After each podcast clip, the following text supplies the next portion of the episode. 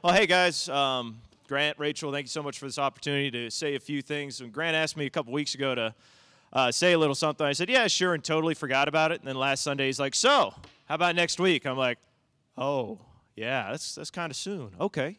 So I got to work, and uh, I want to thank Natalie especially for uh, blessing me to keep me on track. Don and Richard, my in-laws, for watching the, uh, the kids over the week, or this weekend, excuse me. So I had plenty of time to get in and figure out what I was going to do. So at first, I thought, man, there's a lot of things you could talk about. Um, try and stay with the themes that we've had here in the church and try and talk about things that I like and that I'm good at and that are easy for me. Uh, but instead, I jumped into uh, a book I'd read years ago called Servant Leadership Modeled by Jesus.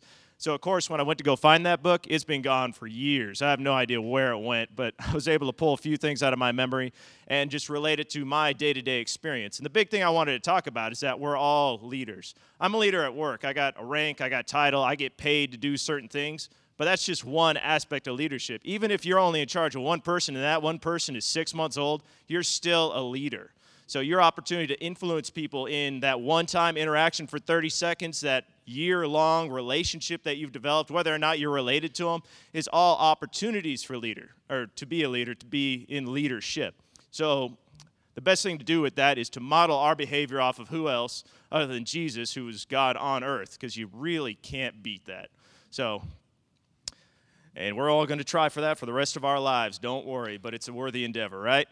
So, Thank you for that. All right, so where was I on here? Uh, so, other the ways that I lead, like I just said, I do it at work. I enjoy it. I love it. One of my best memories is when they gave me uh, eight trucks, 40 airmen, and a bunch of uh, rifles hooked up for laser tag, and we went and played in the woods for four days straight. I loved it. There's nothing else quite like it. Not everybody's going to get the opportunity to do that, and that's just fine. Some people don't like that, some people don't want to do that. But for me, it was great. And that's when I really started to uh, love being a leader again in the Air Force. For a long time, I'd been what we call a desk jockey. I'd do a lot of desk work, a lot of email, a lot of spreadsheets, and it was slowly killing me, quite honestly. So when I see the opportunity to interact with people, to do personal leadership, to do that kind of uh, leadership, mentoring, coaching, teaching, um, comforting, those kind of skills, that's when I really come alive. So I'm blessed to do that. But I also lead at home. And it's not me versus my wife, it's me and my wife leading together to figure out how we're going to lead our household, how to raise our kids, what we're going to do with our finances, our time on Sunday, etc., etc.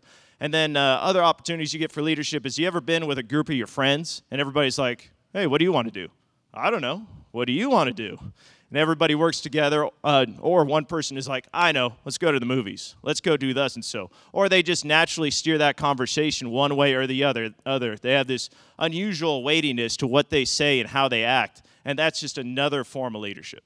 So there's some broad brushstrokes about leadership. It applies to everybody. So anybody sitting here going, eh, I don't really do that in my life. Well, you do, and you have those opportunities. I just want to tell you a bit about what Jesus did and how he did it. Not to say, hey, you should do it this way you, Kobe, you're not doing it right. No, not like that. But to recognize that we have these opportunities and how to model our behavior off of the perfect example that we were given 2,000 years ago.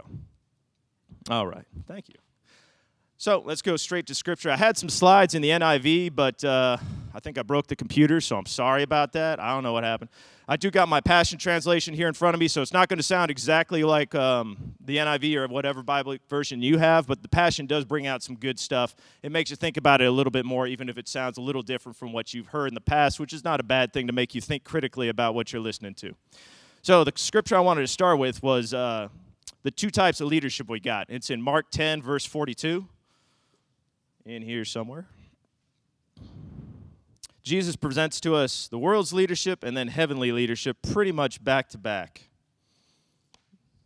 Hmm, it seems to be the one I didn't tab out here. That's all right. That's all right. So, uh, Mark 10 42, Jesus called them together. So, he's talking to his apostles at this point, or disciples. And he said, You know that uh, those who are regarded as rulers of the Gentiles lord it over them, and their high officials exercise authority over them. Doesn't sound very good, does it? The words Lord is a verb. We talk about Lord. The Lord is great. The Lord is amazing. Very few times do we say, Hey, I'm going to lord this over you. I'm going to keep reminding you that you are inferior to me in a negative sense, especially when it's among people. And the second one is exercise. It almost sounds like I'm going to reach out and affect your life just because I can. So that's worldly leadership, or an example right there. So Jesus' next, very next line in Mark 40 or 1043 is not so with you. So he says, This is the world's leadership. Don't do that. Do not be like that. He carries on to say, Instead, whoever wants to become great among you must be your servant, and whoever wants to be first must be slave of all. For even the Son of Man did not come to be served, but to serve, and to give his life as a ransom for many. So that is the NIV right there, and I like that, especially the did not come to be served, but to serve. Now, the Passion Translation changes it up just a little bit and says, uh, starting at 43, you are to lead by a different model. If you want to be the greatest one, then live as one called to serve others. The path to promotion and prominence, which we all want, let's be honest, comes by having the heart of a bond slave who serves everyone. For even the Son of Man did not come expecting to be served by everyone, but to serve everyone, and to give his life as the ransom price in exchange for the salvation of many. You can't beat that one right there. So here we got the world's leadership in one verse, heavenly leadership in the following verses. It's a great juxtaposition. Hey, don't do this, do this. And then Christ is the example in that. Um, like I said, my favorite one is did not come to be served, but to serve. Just sums it up perfectly. In order to be the leader of all, you need to serve all. It's not about, uh, well, think about the time of Jesus. You had kings, you had emperors, you had princes, everybody who was doing things for themselves. They lived in great castles, mighty towers. They had all the nice things in life. Why? Because everyone was serving them and they took from their people. Whereas Jesus came and was the least among these, innocent and held almost nothing in this world, just his relationship with his disciples. He owned no property, he didn't travel far, he didn't command great legions. Instead, he had his close followers, an awesome relationship with God, being the Son of God, and his willingness to speak the truth wherever he went, and a mighty anointing on his life. So, it's pretty good there, but wildly different between the two. So, easy forms of leadership to recognize, though. Let's talk, talk about day to day leaders. Everybody recognize, oh, my boss. They're obviously a leader, whether you like them or not. Your government officials, your police chief, etc., etc. They all have titles and authority, and that's a form of leadership. Then there you get to your more informal leadership where you have to have buy in from your people, such as spiritual leadership, right there. People are here because they want to come, because we have a yearning in our heart for spiritual leadership. Like I talked about early, family leaders, friends, or leaders out of our friends, etc., and etc. Those aren't titles, those aren't positions, but they are every bit as important, if not more important, than the ones where people get paid to boss people around. So, where am I going with this? Talking about uh, an image of leadership, if you will. There's a great guy, Dr. John Mott. He was a turn of the century missionary leader who reignited uh, worldwide ministry right when it was starting to flag, like right about the 1900s. He took charge of a big organization that he started to try and reinvigorate missions to the nations, getting out of Europe and America and going all around the world. His version of leadership and how he summed it up was a leader is a man or woman who knows the road, who can keep ahead, and who can pull others behind him or after him, excuse me. So I love that because it's illustrative. You can imagine, hey, I'm on this road, and where are we going? Well, depends on what you're doing. We're talking about an earthly job. Hey, we're building a building. Okay, that's our road. I'm gonna I'm gonna do the work myself. I'm gonna teach so and so how to do it. I'm gonna help them figure out how we go about this. Now, if you expand it to a spiritual realm, it's about developing people, about growing folks, just like Jesus did with the disciples. Hey, I'm going to teach you something, I'm going to show it to you, and then eventually I'm going to have you do it. And eventually you're going to be running the whole show all over the world, and your legacy is going to continue thousands of years later with us here today. So, that's one definition of leadership, and it's really easy to see. And that's the big leadership right there, talking about Jesus' leadership and his lasting legacy on the earth. We're not doing that every single day, but we're doing a small part of that every single day. And that's the part I wanted to continue to relay is that we're all leaders. And let me tell you a little bit about how Jesus went about leading. First thing he did uh, is he dedicated himself to serving God's plan for his life, summed up in John 5 19.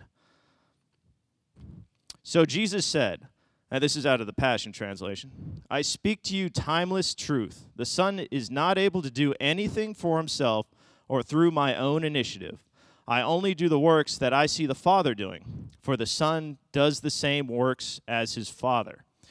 So, when you're striving, When you think about, um, or you're doing something, are you doing it for yourself, or are you doing it because the Father's leading you into that anointing, into that calling, whether uh, it is or isn't in your comfort level? That's the important part there, is that His vision, His path, His road was firmly founded in what God wanted for His life, and He was 100% receptive and obedient to it. That is somewhere I'd love to be, but it is a long journey trying to die to yourself in order to selflessly serve what God has in His vision for your life. But it's also the key place to start. No matter how good your intention is, if you're doing it outside of God's will, I have pity on you because it's not going to work out well. You're going to be fighting against the world, doing it all by yourself in your own strength, and that's not where we want to be. So, that's how Jesus started. Um, yep. the next thing he did is he got his band together. So he started gathering the disciples. What I love is uh, how he called Peter, James, and John.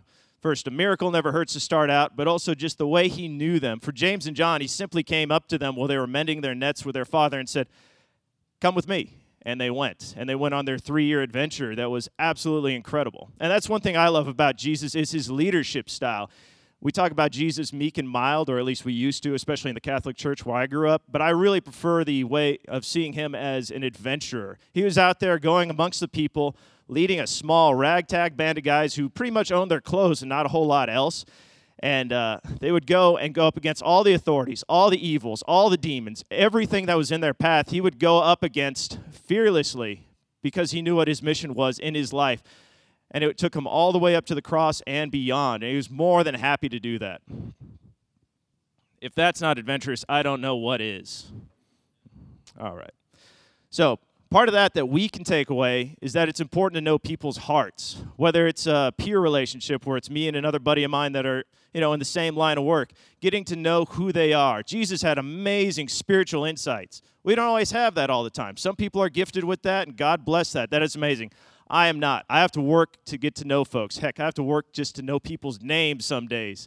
Uh, it, yeah, you feel that, Grant? Thank you. Especially where I work, everybody's got their name right here, so it's not one of those memory things we got to work on too much. So if I've ever forgotten your name, and I know I have, I'm sorry. It's my fault, 100%. But the lesson here is you want to get to know your people. Whether you're in charge officially or unofficially, you need to know your people. Start with their name is obviously a good place, but getting to know what makes them tick, where they are in their life. Are they in their walk with God? Are they lost in that? Do they have no idea what it's about? Are they fighting so many issues on so many fronts? Getting to know them and understand where they're coming from is key to loving them. And remember, what's the first uh, commandment there that Jesus laid down? He said, uh, Serve the Lord God and love him. And then the second, sorry, I'm paraphrasing here because I don't got it in front of me. The second one was love your neighbor as yourself, right? It's hard to love somebody you don't know. And if you're not making the effort to know them more, are you really loving them? I'm guilty as charged. There's so many people I wish I knew better and should have put more effort into that I've passed the opportunity in my life. But don't look on that with regret. Look at on, a, on as opportunity. Good news, there's billions of people in the world. You're going to run into some of them every day, and you have that opportunity every day to invest into their lives in love. Starting with who are they? Where are they coming from? What do they need? What do you have that you can provide for them? Is it words of encouragement? Do they need just a hug? Do they need affirmation? Do they need information? Be it uh, about the world, be it about heaven. Be willing to provide that. And that's a daily leadership thing we can do. Don't shy away from those opportunities. Oh, thanks, Grant. All right. Oh, one great example. My last uh, commander. The guy was uh, just electric. He would walk into the room and he was so motivational. And at first I thought, oh, it's just him. And, you know, he's just got this natural gift where he walks in and everything's amazing. It's like, no, actually, he spent a lot of time. It's taken me a couple years to realize this. He spent a lot of time being with his people, spending time with them, knowing their name, knowing their families, knowing what they want to do in the next couple years, knowing how they fit in, knowing how happy or unhappy they are where they, where they are at. And that just inspired amazing loyalty. Even when he had to make decisions that we didn't like, we still understood he was coming from a place he had to do this. This thing had to happen. He's not lording over authority over us, he's not exercising it just to make our lives hard. He's doing it because this is what we have to do on our road, on our path, on our vision to get to where we got to go. Is it always pleasant? No, but when you have a leader that identifies with you, that knows you and loves you, it is so much easier to follow along. And this applies not just in the official terms, but in the unofficial. Like if I tell Natalie, hey, honey, I'm sorry. We're running short on funds. We need to cut out X, Y, and Z. No more date night for the next six months. It's not because I'm being a jerk, it's because we need to do this. And if I do it out of love and in mutual looking for what's good or looking out for what's best for both of us, that makes all the difference. Don't worry, honey. We're okay. Hallelujah. The Lord has great provision for everyone. Amen. All right. And if this makes you uncomfortable, especially in the work setting, like if you go up to your coworker and be like, hey, buddy, I love you. You're great. A better word might be value. So, hey, I really value you. I'm glad you're here. I like your contribution. You work hard, and it's I'm so glad you're in the front row, Makobi, because this makes it a lot easier. You asked what you could do for me this morning? You're my great example. your coworker Joe today. All right. So, talking about loving your people. That's a great way into leadership. Next one. It's also in love, but a lot trickier is rebuking. Immediately you hear the word rebuking, you're like, ooh, I don't like that. That doesn't sound good. Anybody been on the end of a rebuke? Okay, everybody has. Even if you don't remember it, it happened. At one point, your mom said, Why did you spill that? It happened. Jesus rebukes throughout the Bible many times, and he rebukes a whole bunch of things. The disciples, the wind uh, out on the out on the Sea of Galilee, uh, demons, etc., etc. I'm going to focus on him rebuking his disciples, who he loved greatly. And I'm actually going to pick the harshest one that he had out of Mark 8:33. Oops, skip that one. Let's see. Turn along with me. Ah. So, Jesus is prophesying his death and resurrection, and Peter just can't handle it.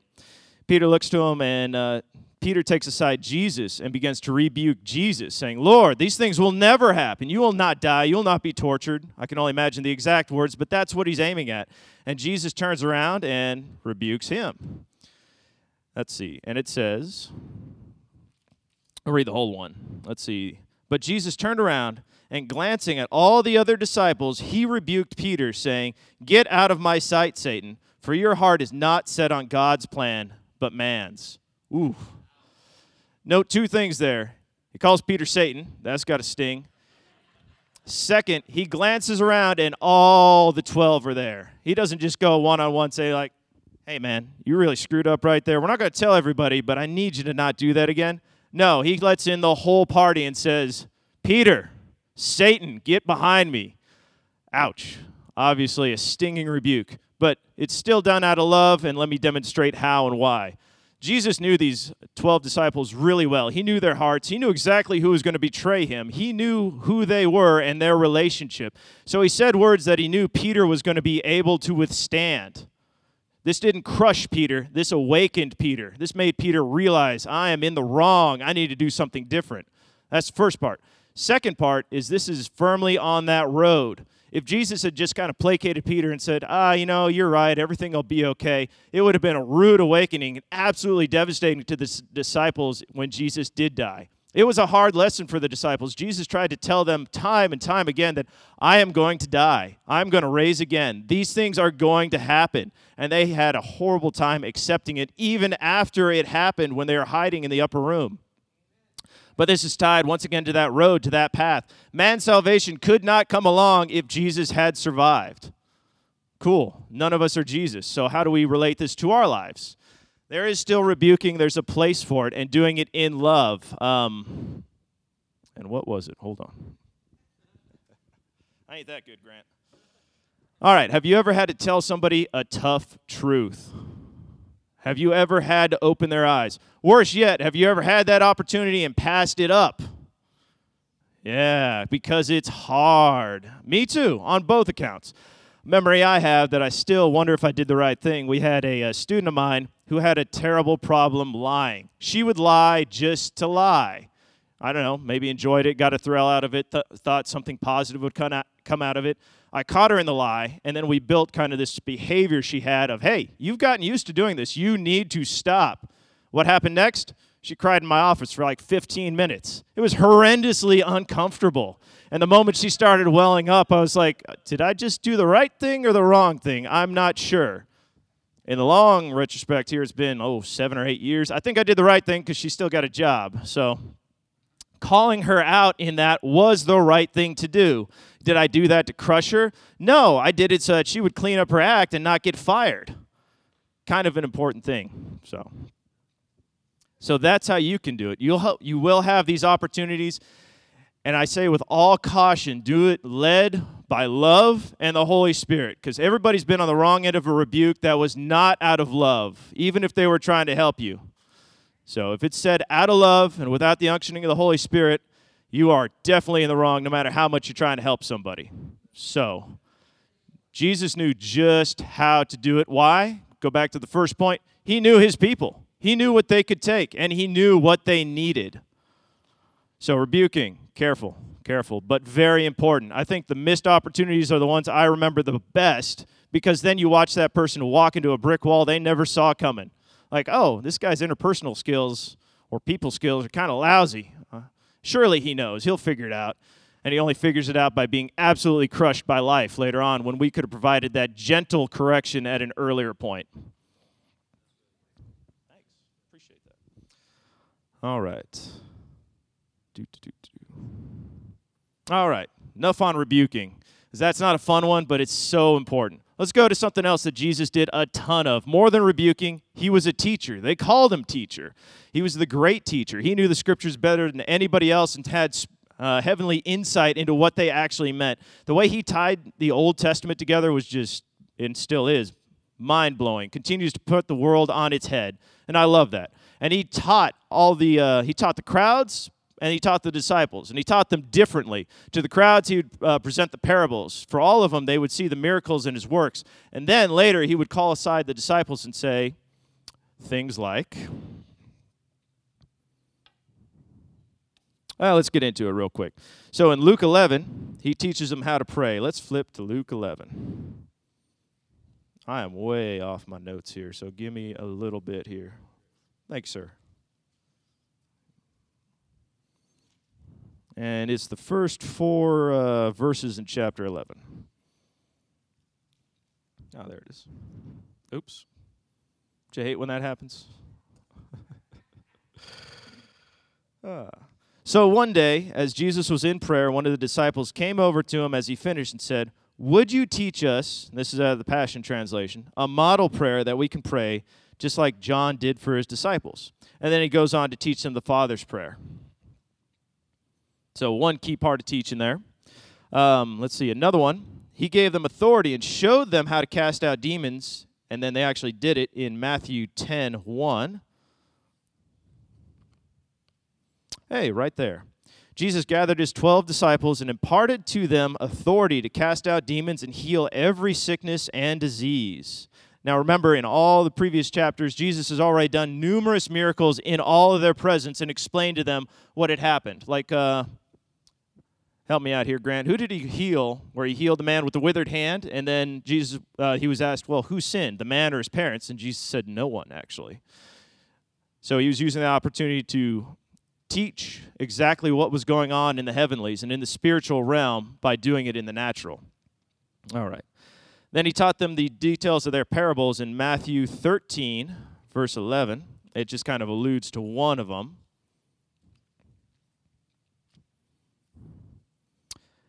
He explained to the disciples, You've been given the intimate experience of insight into the hidden truths and mysteries of the realm of heaven's kingdom, but they have not.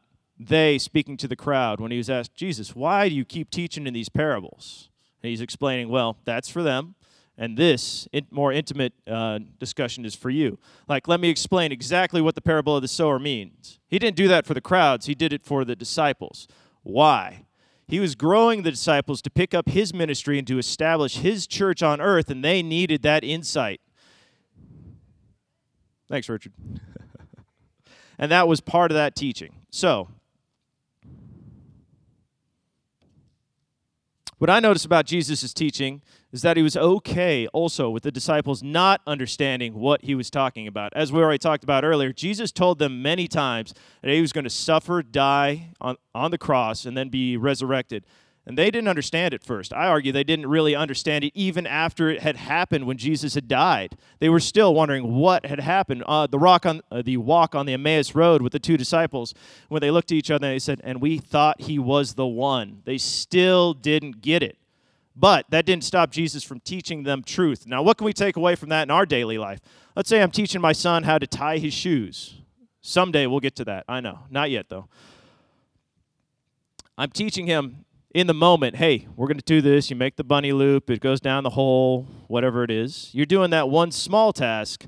Let's teach them why it's important. Why do I want you to be able to tie your shoes? Well, son, I want you to be more independent.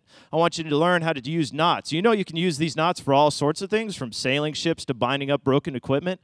These are important skills that I want you to learn so you can interact with your world and be useful to people in a physical, hands on sense. Cool. You can do the same thing. Like, let's say I'm a bricklayer. Okay, we're laying bricks today. Do I care? Well, you need to care about the next step. We're building bricks to build this wall. Why are we building this wall? To build this room. Why are we building this room? To build this building. Why are we building this building? Because this city needs a hospital. Why does this city need a hospital? Et cetera, et cetera, et cetera.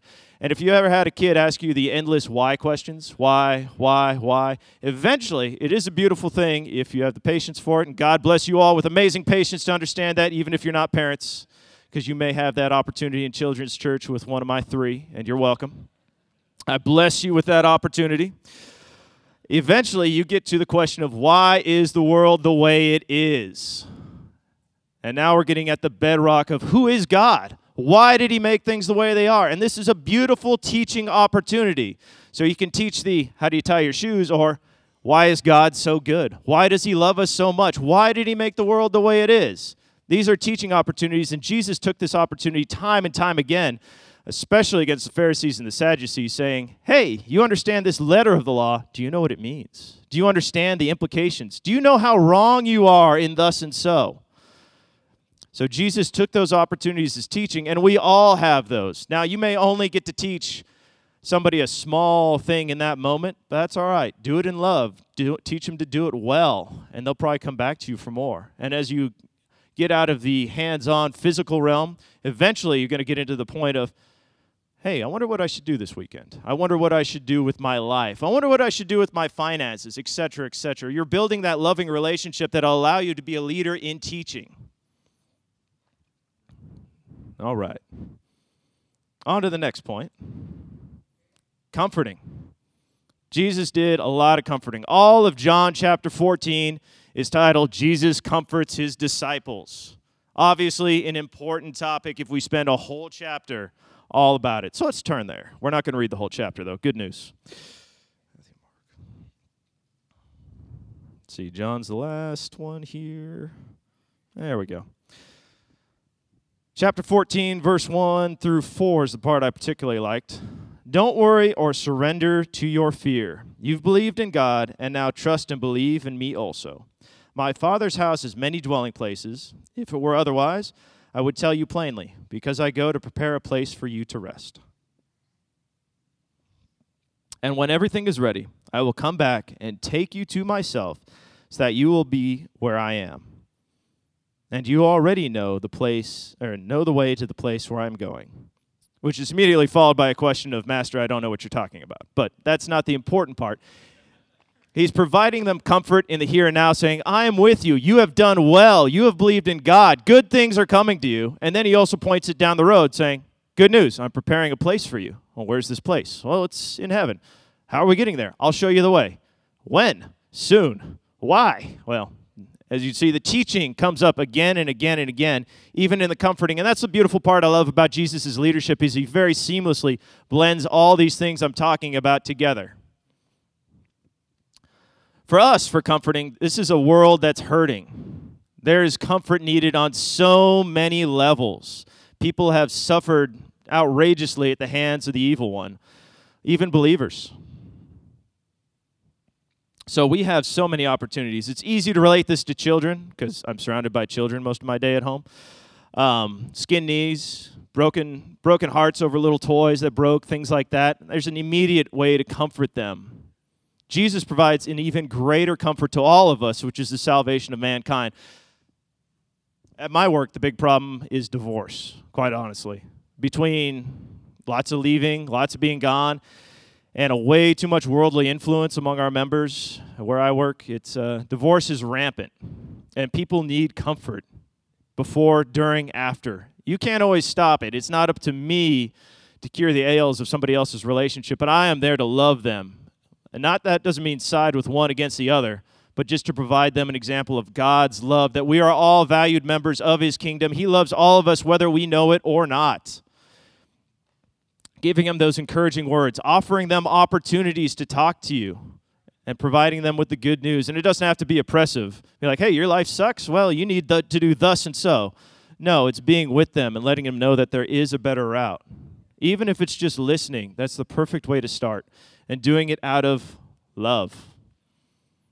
I don't know if it's selfless leadership or love leadership, quite honestly, but there are two in the same. So that's comforting. Oh, and the best line I like out of uh, John 14, 18 is I will not leave you as orphans in the NIV and in the Passion. I promise that I will never leave you helpless or abandon you as orphans. I will come back to you. And that is a great promise for all of us. So I really dig that one. All right.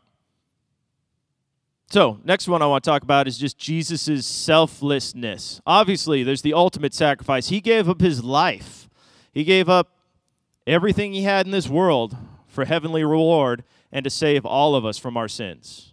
Not bad. Pretty awesome. Um, but a more down to earth example I love is John 13 5, which is right around the corner here.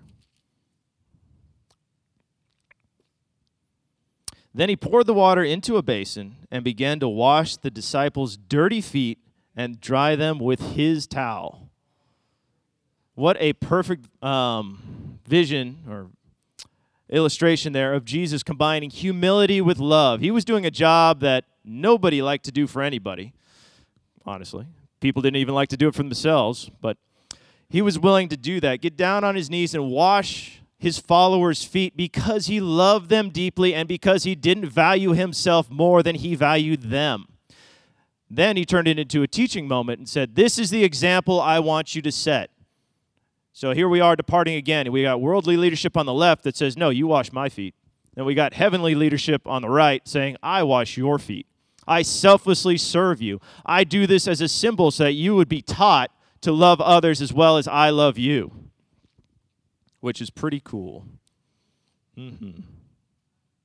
And uh, yeah, this ties in also into Matthew 7 12, where he says, so, whatever you wish that others would do to you, do also for them, for this is the law and the prophets. So, we're jumping to a different part there, obviously, talking about the golden rule do unto others as you want done unto you. Jesus exemplified that just amazingly well. How can we do this? Real simple. Do the chores at home you don't like to do, especially if your spouse doesn't like to do them. Pick up that cross and bear it. I know it's small, but when Natalie and I were married, I was lousy at the chores. I was used to my bachelor lifestyle. Everything was dirty, everything was in piles, everything smelled, and it was just fine. So it took some dying to myself to be like, I will do those dishes. I will take out that trash. I will do thus and so. Not because I'm getting great pleasure out of it, but because I love you. Because your joy is important to me. Your heart is important to me. This expands beyond this. There was a great example by oh, Ron White. Ron or Rob White? Ron White. Help me out here, honey. The guy with the dreadlocks. Todd White. Thank you, sir. On, on point here. You're doing great, man. Uh, Todd White. Thank you. So he's a, a, evangelist, a preacher, really powerful guy, done a lot of healing, has some great videos out there. Came from a totally messed up uh, background, saved by Jesus, radically reformed his life. Awesome dude. So there he was working on the job one day, and he had a, uh, a coworker he was with who was old and crotchety, beyond old and beyond crotchety, and they're doing manual labor. And Todd takes every opportunity to help this guy do his job on top of his normal work because he loved him. Even though this old man was not receptive in any way until way into their relationship together, he did it selflessly out of love. And we're all called to do that. And we all have opportunities to do that. Because the moment you see it, you say, I don't want to do that. But there's a great opportunity in that to die to yourself just a little bit and find a way to do that. If you look over and you see your coworkers just drowning in work, like, huh, I could take an extra long lunch today, or I'll take that one off the top and see if I can help you out. So think about that because it beats washing your coworkers' feet, which is what Jesus would have done. So lots of opportunities out there that are slightly more acceptable. You're welcome. All right. So uh, the other way. Uh oh. There we go. Also, Jesus compared himself to a shepherd in John 10 11. So, in fact, he, it's a very short one, but he calls himself the good shepherd because he lays his life down for his sheep. So that's in the grandiose, hey, there's nothing greater than to die for your die for your friend or your brother. Uh, there's no love, greater love than this. Excuse me.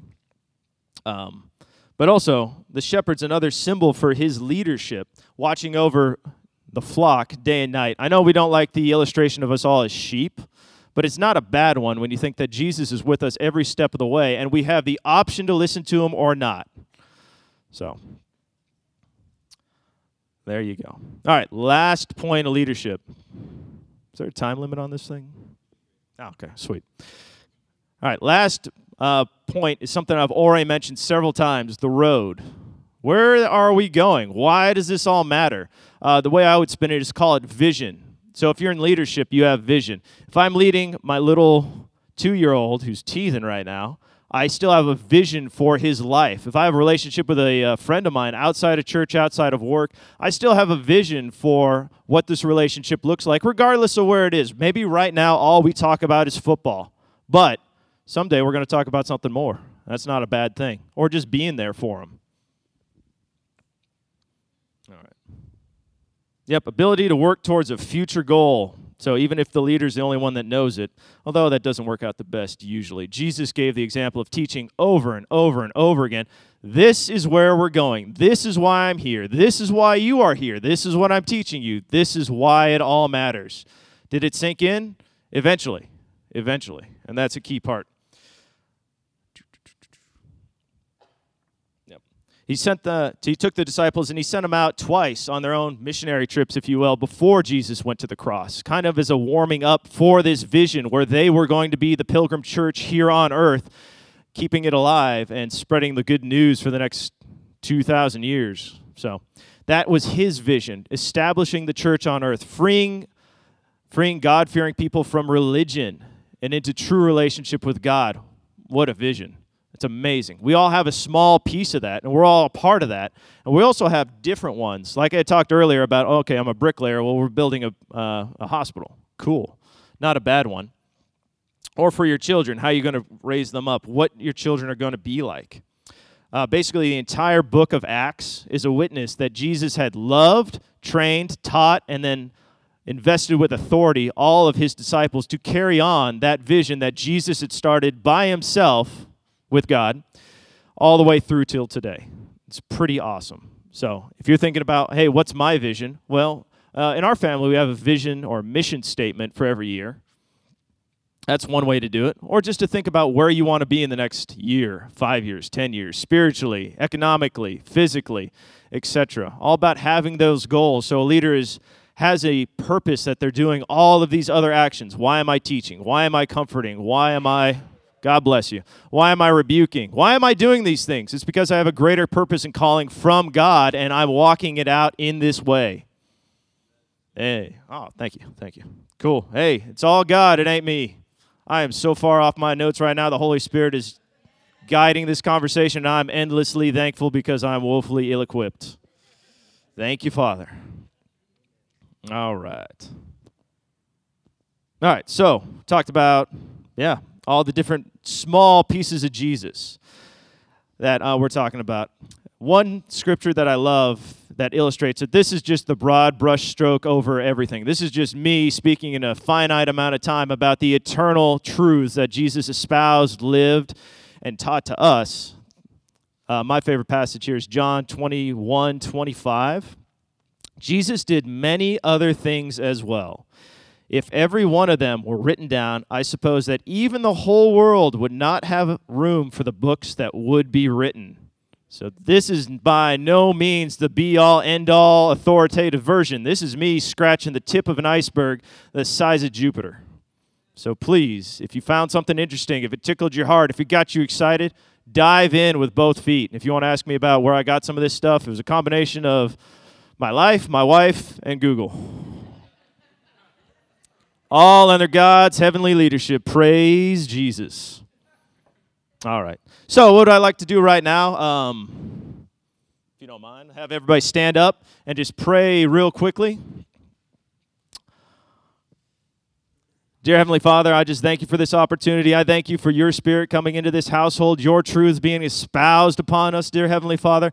I bless each and every member of this congregation with just an awakening in their life, a realization that they are leaders here today, tomorrow, and forever, invested with your heavenly purpose, dear Lord, that you would just ignite in them the opportunity to bless others, dear Heavenly Father. Save souls, win win victories for the kingdom. Expand that kingdom, Lord, to deepen their relationship with you. And I pray a mighty blessing upon all of them, dear Heavenly Father, that they would continue to be exposed to revelation, your heavenly re- revelation, Lord, that the world has shortcomings that only you can feel, fill, Lord, and that relationship with you is paramount, and that they are mighty in walking in that vision that you have invested into their lives. In Jesus' name, amen.